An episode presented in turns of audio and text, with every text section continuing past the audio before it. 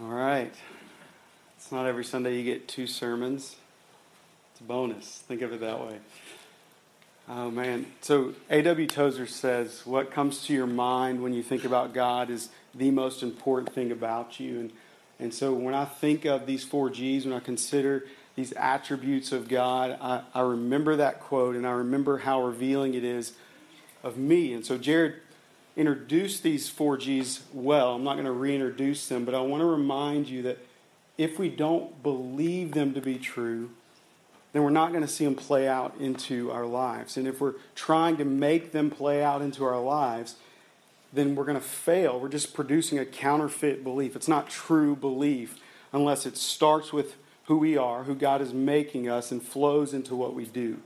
So don't don't hear these things, evaluate your life, and then say, okay, here's what I need to learn to, to do. Hear these things and see our God for who He is. And that changes you. And when that changes you, what you do flows from that. There's really nothing we can repeat more than to understand our, our being supersedes our doing. It has to be that way because that is how the gospel works. And Christianity is the only belief system that functions in that way. So we need to see it that way. And, and when we hear these other two G's, these other two attributes of God, don't, don't let yourself become overwhelmed with them because that is counterproductive. It's against what we're trying to do. Hear who God is and find freedom. It, in, in that main slide, it's not there right now. There's a little circle at the bottom that you probably couldn't read it talks about these four things being liberating, because that's what it is the four liberating truths about the character of God. That's what we're talking about. So we're finding freedom in these things. And so, great and good are the other two. I'm just going to give them to you up front. Great and good. And the reason I give them to you together is because I think often we consider great to be a little better than good. Like, how you doing? I'm good. No, I'm great. It's not, that's not how it works. In fact, for us to really understand what we're talking about, we need to see it rightly. So, so great is a measurement of, of quantity. So great, big, huge, massive. And in this case, uh, very clearly, it's God's measurement of ability, power, authority, his sovereignty. God is great, humongous, bigger than any of us can imagine. Great. And good is a measurement of quality. So in, in this, God is uh, satisfying. God is delightful. He is enjoyable. In fact, we should enjoy Him forever and enjoy Him in all things. So now that we see the difference, let's, let's break them down. Let's, with that in mind, let's get into it. God is great. So, what does that mean for us? We don't have to be in control. And so, it's, it's freedom from having to control everything. We don't have to control everything because God is great. This isn't a God's so powerful, He's taking control from us. It's God so big, so great that we don't have to control and micromanage and, and be overwhelmed and stressed out by the things in life. So, in His power, His ability, and His authority, God is unsearchable. God is unmeasurable. He is far above our ways. He's incredibly great and infinitely great. Psalm 145 3 says, God is great. Great is the Lord, and greatly to be praised, and his greatness is unsearchable. Isaiah 55 8 through 9. For my thoughts are not your thoughts, neither are your ways my ways, declares the Lord. For as the heavens are higher than the earth, so are my ways higher than your ways, and my thoughts than your thoughts. This is our God. So far beyond what we can imagine. So we think about great things like, like mountains and oceans and, and clouds and, and planets and solar systems, and it gets bigger and bigger, and still we've not even touched how big and how great and how powerful this God is. And so we observe creation, we see his greatness, and we also know it to be true that God is sovereignly in control of all of these things. So not only is he great in size and in power, but in authority and sovereignty, he's absolutely in control of everything. Everything is his. Not not even in a way that we can fully comprehend God is in control. He's not in control like we're in control of a car when we're driving. He's not in control like the way we're in control of what your children do, which I don't have them yet. I just assume parents have it under control, right?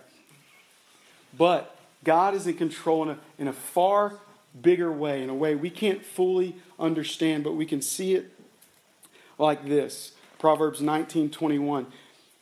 Many are the plans in the mind of man, but it is the purpose of the Lord that will stand. Psalm 115:3. Our God is in the heavens. He does all he pleases. But when we get to the next attribute, you'll see why that's a good thing. So, God is great and He is in control, sovereign over all things. But the truth is, we can know that stuff to be true. We can even see it to be true in a lot of in a lot of ways, looking at the world, looking at creation, we can see God's greatness, understanding Scripture and seeing how it plays out in the in the lives of the people in Scripture. We can see that God is great. But truly believing that is a different thing. In fact, it's amazing how often we don't believe that. And you, and you maybe, maybe you don't notice it right away, but here's how we can tell if we believe God is great. Well, we, we look at our actions, we look at our heart, and are we relinquishing control to the God who is in control? Are we, or instead, trying to control and manipulate situations to get comfort or safety or finances or, or trying to control our marriages or our, our children or our time or, or people's opinion of you or, or the salvation of others or the sanctification of others or your own sanctification? Are we trying to pull these things into our own control? And if you're really good at it, you probably don't even notice it's going on until it fails. And as soon as you realize things are not in your control, those are the, those are the indicators. Those are the, the emotions you feel in those moments. That is your indicator for you not believing God is great. And those things are like, I'm stressed out. Well, God is great. If, if you're trying to control things, you don't believe God's great, that's why you're stressed out, or, or you're, you're sad all the time, or you're angry and frustrated all the time, or you're super annoyed by everything. I just threw super in there because people that are annoyed tend to use words like super. I don't know if that's true. I, yeah, I do. I'm super annoyed. Okay.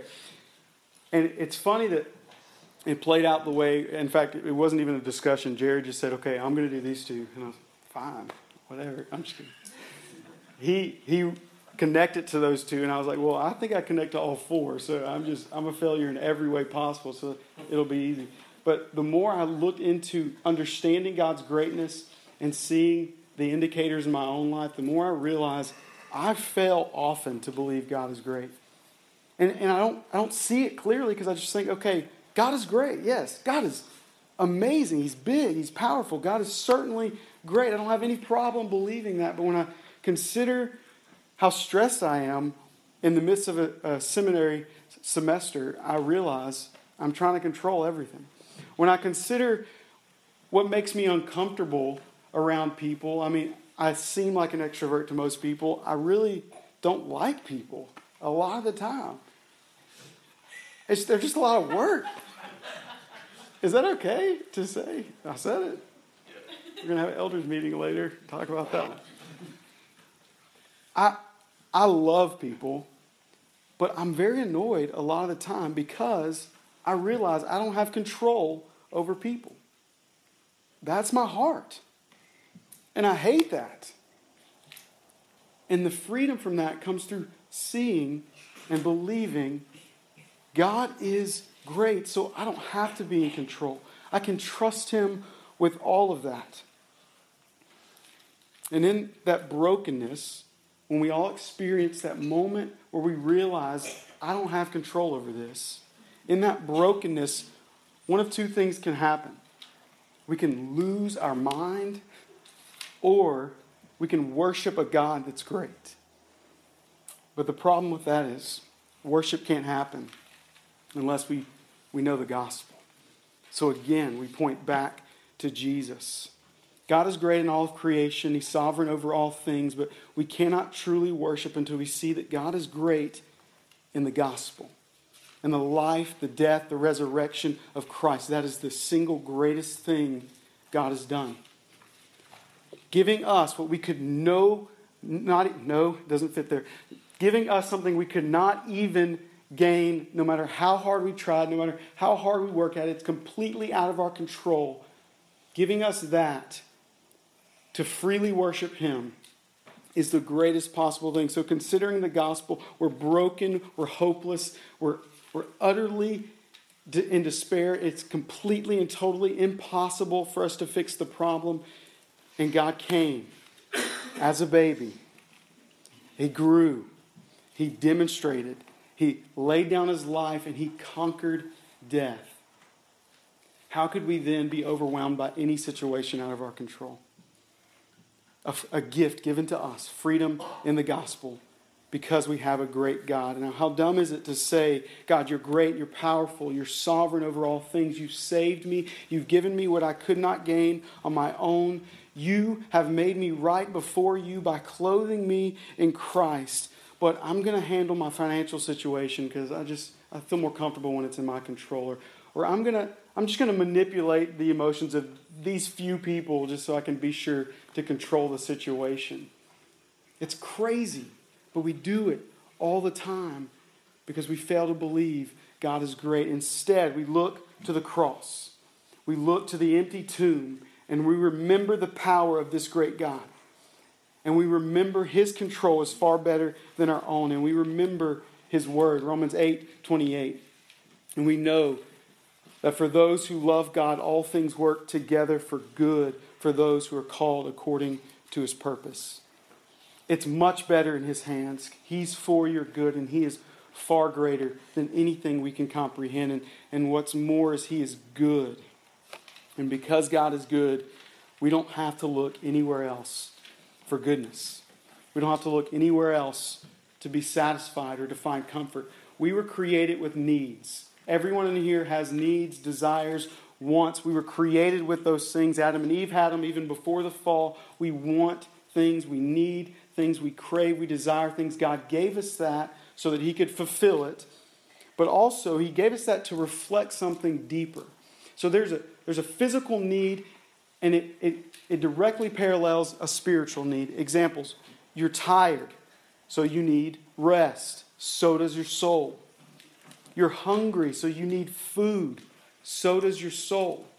You're lonely, so you need companionship, intimacy, relationship, and so does your soul.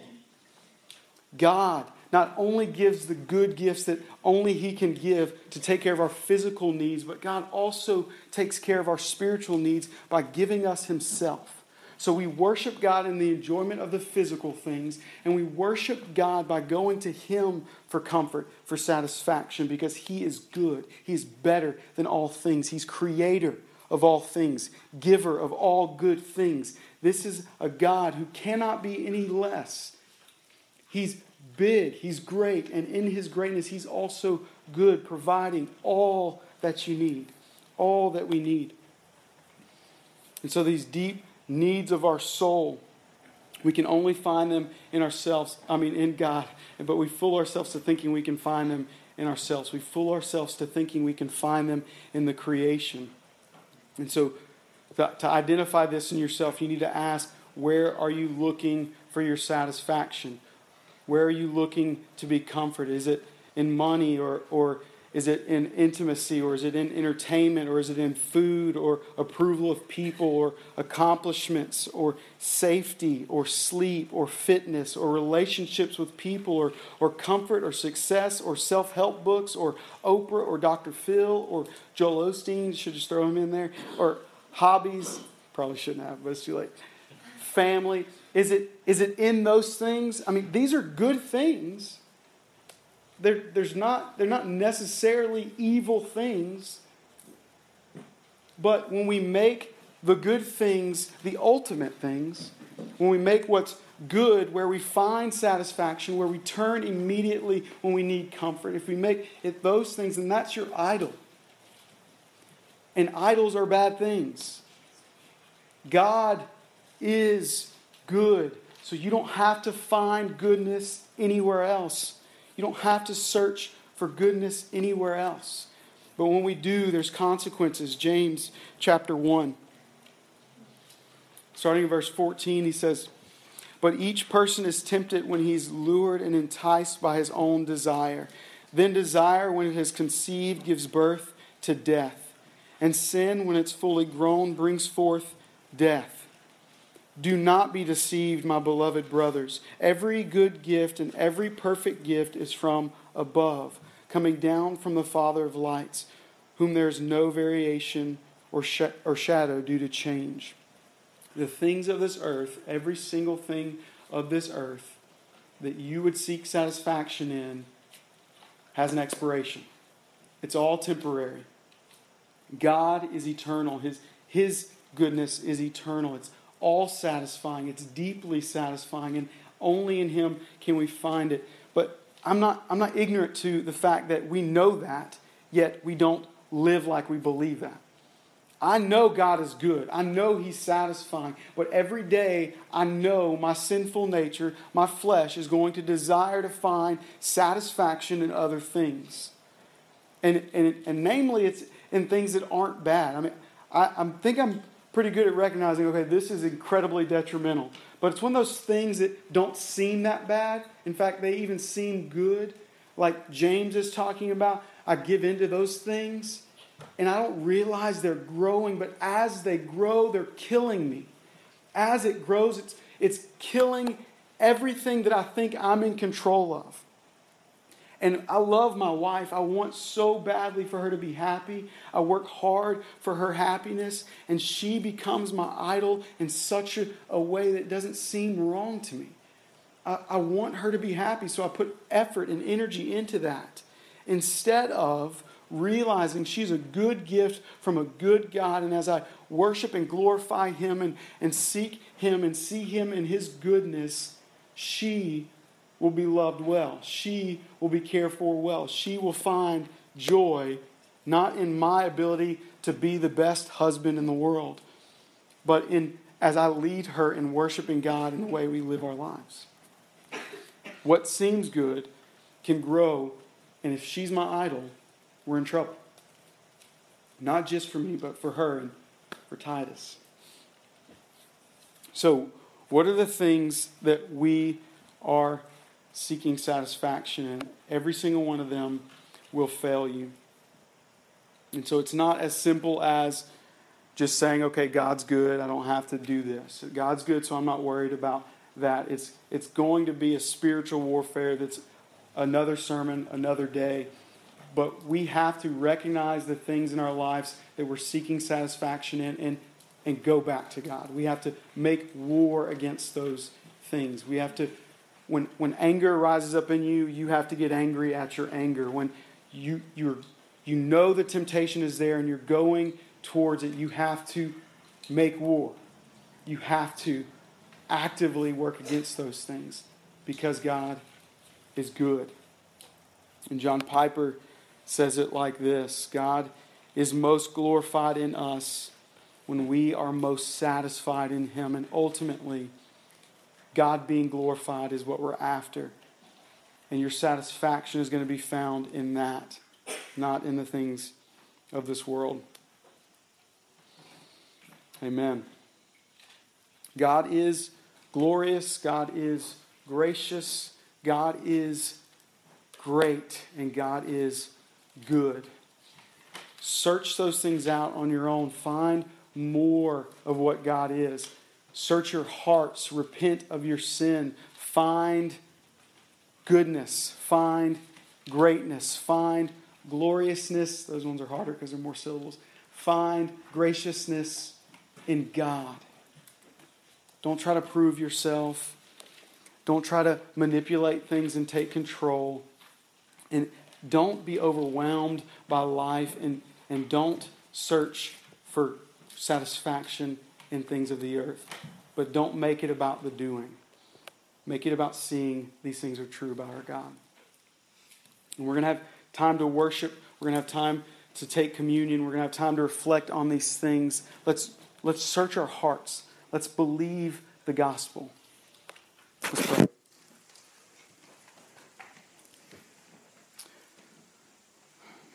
Lord, we thank you so much for loving us, for making us yours, for doing the work to give us freedom in the gospel, that we could praise you, that we could worship you. I pray that you would reveal to us where we need to make war against our sin, where we need to realize who you've made us and who you are making us. God, we're so overwhelmed by you so that we don't have to be overwhelmed by the things of this world. We love you. We praise you. Amen.